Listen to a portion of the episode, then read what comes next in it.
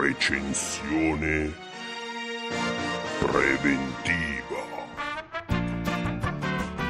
Oggi esce nelle sale The Water Diviner. Ah, finalmente non l'hanno tradotto. Regia di Russell Crowe con Russell Crowe. Ecco, sicuramente non l'hanno tradotto perché le possibilità erano tradurre letteralmente con il rabdomante, che diciamolo non fa figo e poi la gente lo sbaglia, dai andiamo a vedere il radama, oppure una cosa tipo alla ricerca dell'acqua nascosta. Ecco, no, meglio di no. La locandina è da filmone americano, la fotografia pure. La storia sembra essere quella di un padre che cerca o salva i figli, filmone. Stragnocche da filmone, uomini forti e coraggiosi da filmone. Che dire, questo è uno di quei filmoni americani che in teoria finiscono bene e quando esci ti senti più forte, figo, buono e americano. Suggerisco di mandarci il marito da solo e poi lo si aspettano in Gepierre sul divano.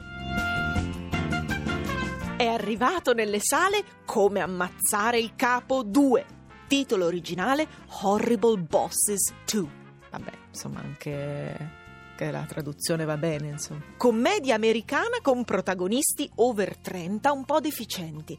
Dal numero 2 si intuisce che sia un sequel. Ecco, ognuno di noi di fronte ai sequel ha un atteggiamento diverso. C'è chi proprio aspetta il 2, c'è chi dice ah cavolo però non ho visto l'1, adesso come faccio? E c'è chi per principio vede film dove non esiste nemmeno la possibilità che spuntino prequel o sequel, film che iniziano e finiscono in una volta sola.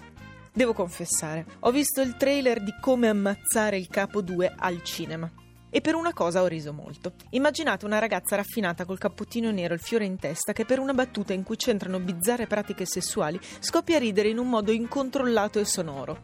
Roba da vergognarsi, insomma. Io non posso vedere questi film, potrei scoprire di essere davvero un idiota. Torno a vedere i film d'autore giapponesi e a morire di triste noia. Addio. Un particolare non trascurabile. C'è Jennifer Aniston, bruna.